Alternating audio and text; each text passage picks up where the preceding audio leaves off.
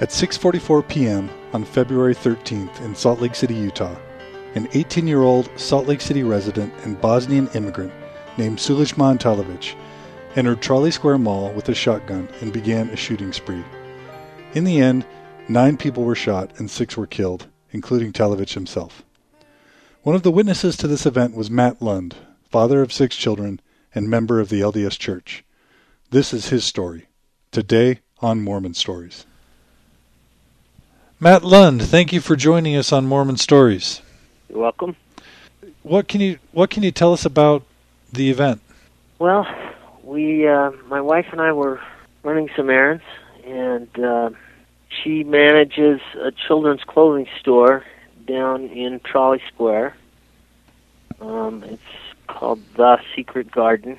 It is directly south of the stationery store Tabula Rosa, and across the hall and a little bit south of the Cabin Fever, where several of the shootings took place.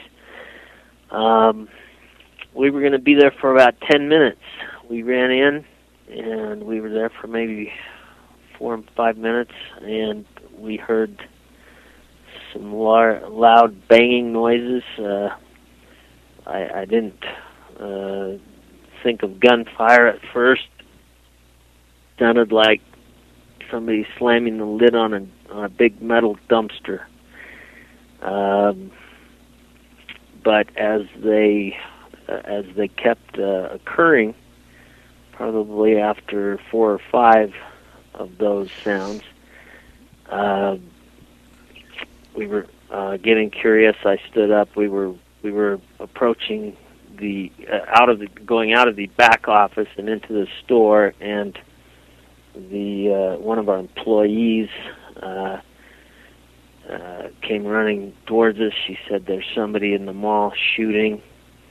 She said, "Somebody's shooting out there," and so we gathered all of the customers.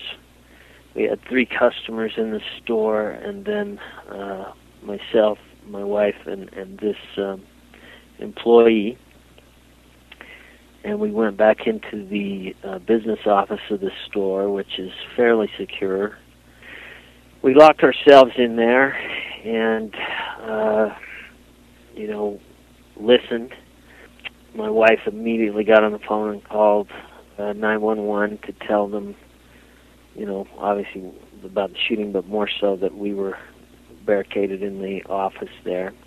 This whole time, the shots are getting louder and louder.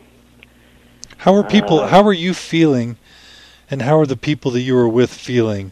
And oh, acting? They were. It was quite trying. We were trying to reassure everyone that we were going to be okay and that we were safe. But as the shots, which were very deliberate, it would seem as though every minute or 40 seconds or so, you'd hear another one. There were big pounding shots of a shotgun. Occasionally, we would hear gunfire that sounded more tinny, like a pistol. We didn't know if that was the gunman or if that was we were hopeful that was someone pursuing the gunman. Were you feeling pretty safe because of where you were and how you were locked in? Were you feeling pretty safe, or were you not feeling safe? Well, at first, I felt very safe, but as the shots became louder and louder, accompanied by glass breaking and screaming, it got scarier, and eventually, the pounding of the gunshots and the yelling of we didn't know who, or screaming and yelling, came closer to the back end of our store. But as the pounding shots got louder and louder, some of the gals were screaming as the shot would go, and then we were trying to quiet them down. I didn't want the gunman to hear our location, for fear he might try and shoot a hole through the wall. because I was pretty sure by then that he had a shotgun just by the sound of it.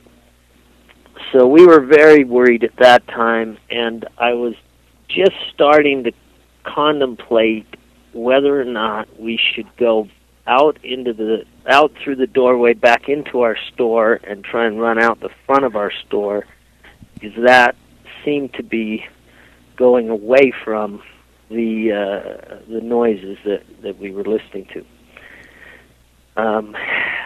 Right about that time, before I could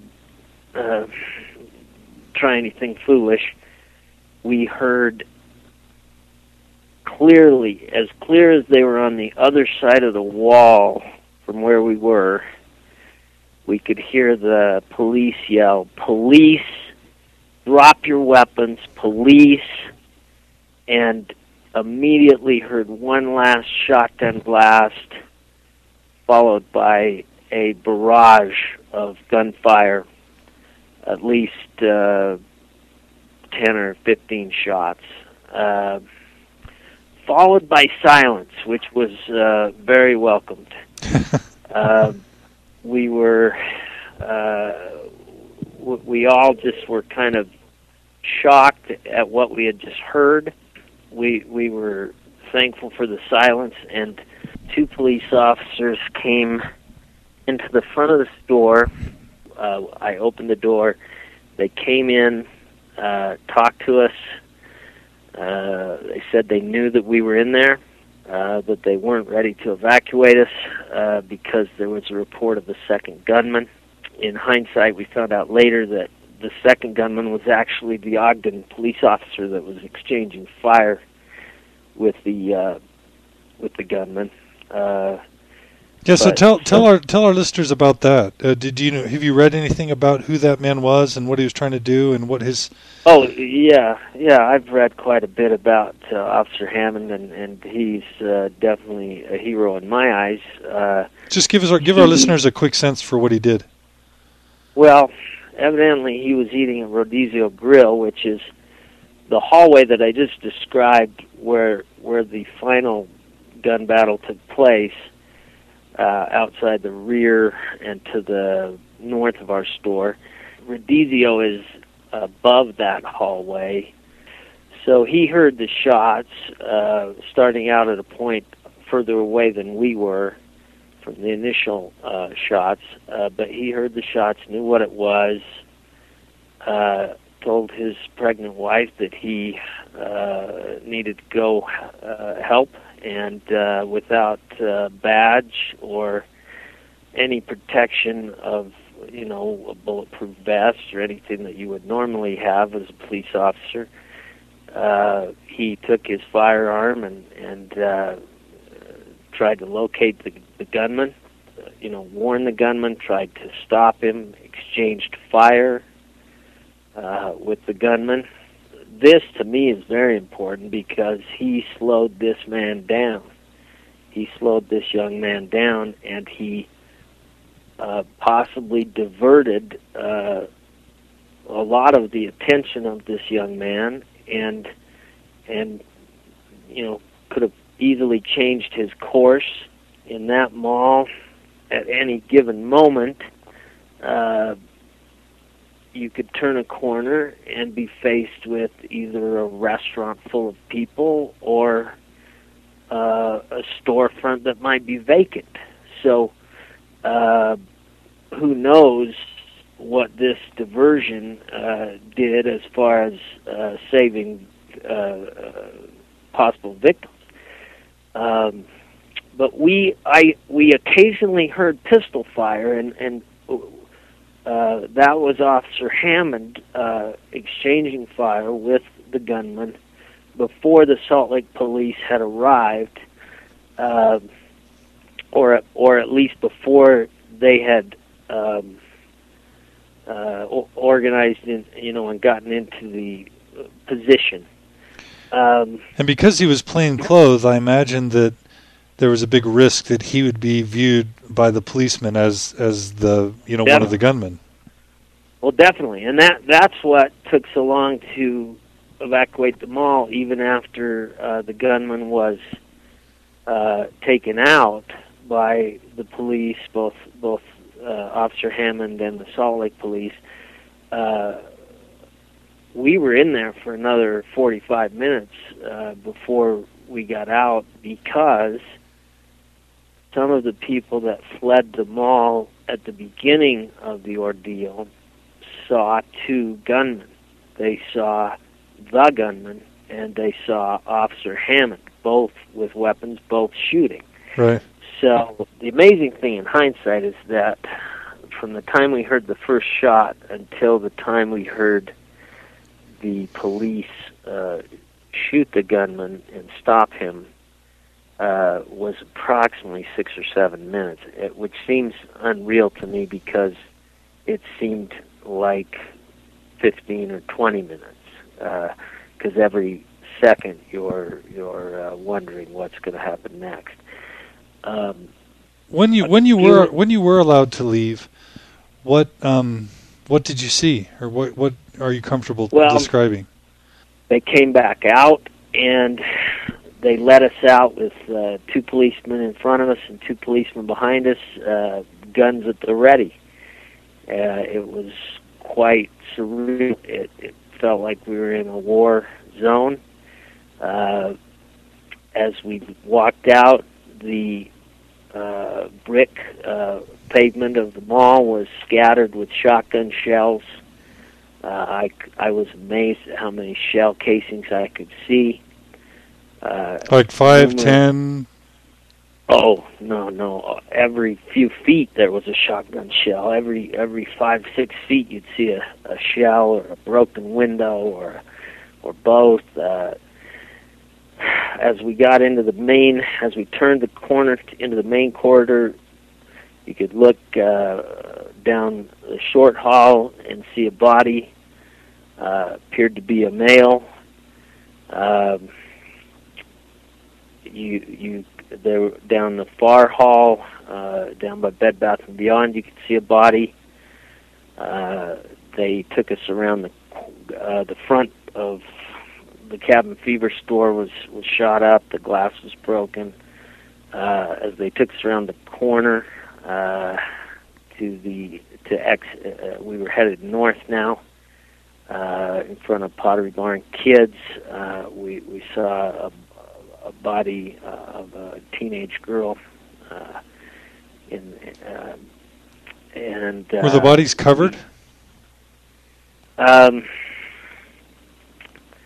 Some of them, and we were walking at a fairly brisk pace, staying in between our escorts. We didn't really pause at all to really look at things, not that we wanted to, and we were all overwhelmed by what we were seeing too. It was too much to take in. You could have stopped and stood there for 10 minutes and been in awe the entire 10 minutes, just looking at all directions. So it was quite an overload of scene that we took in on the walk out. Left there at about 11:15. So we got to the mall at about 6:30 and left about 5 hours later. Mm. Not quite the 15-minute trip you were expecting. No, and I don't know why we picked that time to go there. I've thought about that quite a bit in the last few days. I don't know if there was some reason we were supposed to be there to help guide other people to safety, or if it was just perchance that we were there. I tend to believe that things don't happen by chance, and so I don't know exactly how us being there changed or helped the situation. I only hope that it did.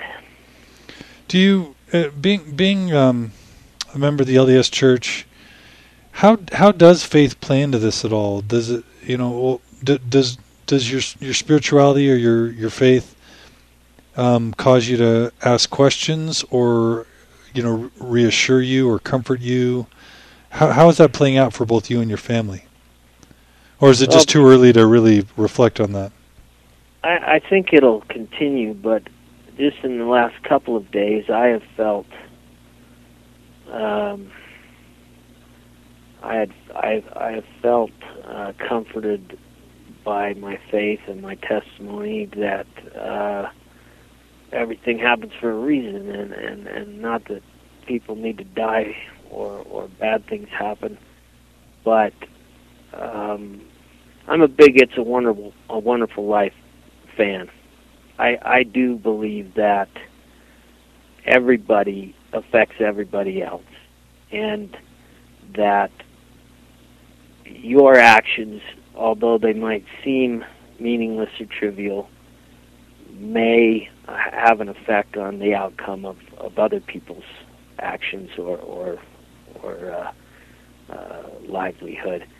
So, for some reason, Barbara and I were supposed to go down there at that time. I think the Lord knew that was going to happen. I think that whether it was for the benefit of us to gain a greater appreciation for the life we enjoy, or whether it was for the benefit of other people that may have panicked and gone the wrong way, or who knows. But I do feel that our lives are very much intertwined, and just as Officer Hammond's actions, saved lives, we're all living in this together. Nobody's in a bubble. Everything that happens is happening to all of us. How's your wife feeling, if you're comfortable talking about that? She's doing okay. Her and I have been trying to talk about it a lot. From all that I've read, one of the best things to do is to talk about it, and to make sure that you're expressing your feelings and getting things out. So I've been encouraging her to talk with me about it. She had to go back yesterday or day before yesterday to a meeting. So this was the day after the shooting on Tuesday. They had a meeting of all the managers of the different stores and discussed what happened, and discussed when to reopen and things like that. She was amazed at how well they had cleaned up the mall since the night before, and was appreciative of that effort. But at the same time, when she re-entered the mall, she said it felt eerie, and she didn't quite. She was sort of uptight about being there again. So it's, I think it's going to take some time for all those involved to get over the trauma. I think all of these efforts by people to remember the victims and remember those who are injured, and pay respect. I think all of those things help us through this, and I'm grateful for the efforts of the police.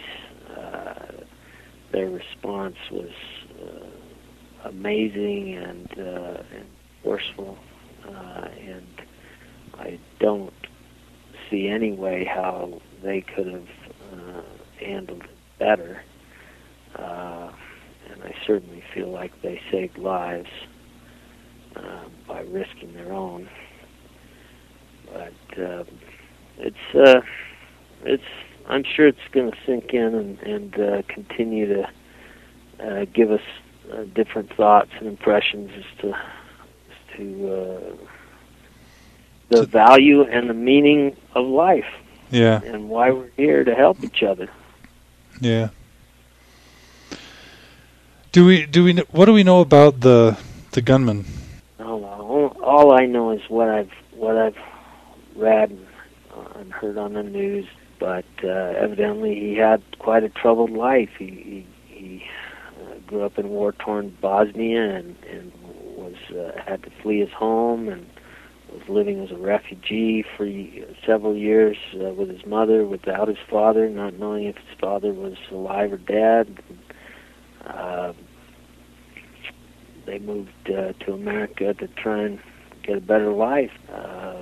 And just sort of to close, how does this affect your view on life? I mean, a week ago you were living your life, had 6 kids, had a kid on a mission, doing whatever you do every day. Have you taken from this a new outlook or a new resolve? Is there any advice or thoughts you would offer to a listener based on what you're feeling and what you experienced? Well, most definitely. I've been very introspective the last couple of days and very thankful to my Heavenly Father that our lives were not forever changed or scarred by one of us losing our lives, or both of us. I feel so terribly for the victims, both that are in the hospital and that passed. I can't imagine the anguish they're going through and their families are going through. I think that life is fragile and that you never know what's going to happen. And although this is a random thing and it doesn't happen very often, random things like this happen every day, whether it's a car accident or a shooting or a natural disaster. Random things happen every day to every kind of people. And so you never know, how long you're going to be here. So you really have to cherish the time that you are here. And when you go through something like this and come out on the other end in one piece, it has to change the way you think. It has to make you appreciate being here that much more, or else you're not in tune with what's going on. I'm very grateful that I'm able to continue living my life with my family and with my children, and I tend to relish every moment. And my wife and I were talking about this last night, and it's just there's too many things to be thankful for to take it for granted. So I'm sure we'll continue to learn lessons from this for some time, but definitely we've gained a new perspective on our life here on Earth. So. Well, Matt Lund, I just want to thank you so much for coming on Mormon Stories, for sharing your stories. Our hearts and prayers go out with you, and of course with all the other victims and those who experienced this tragic event. But we really appreciate not only your willingness to share and talk about it, but the hope and the perspective that you're offering. So thank you so much. Thank you. I appreciate the work you're doing. Thanks again. This program has been a production of Mormon Stories Podcast. To comment on this episode or to peruse the archives of past episodes, please visit us online at mormonstories.org. Also, please consider supporting Mormon Stories Podcast by making a contribution today. Thanks again for listening.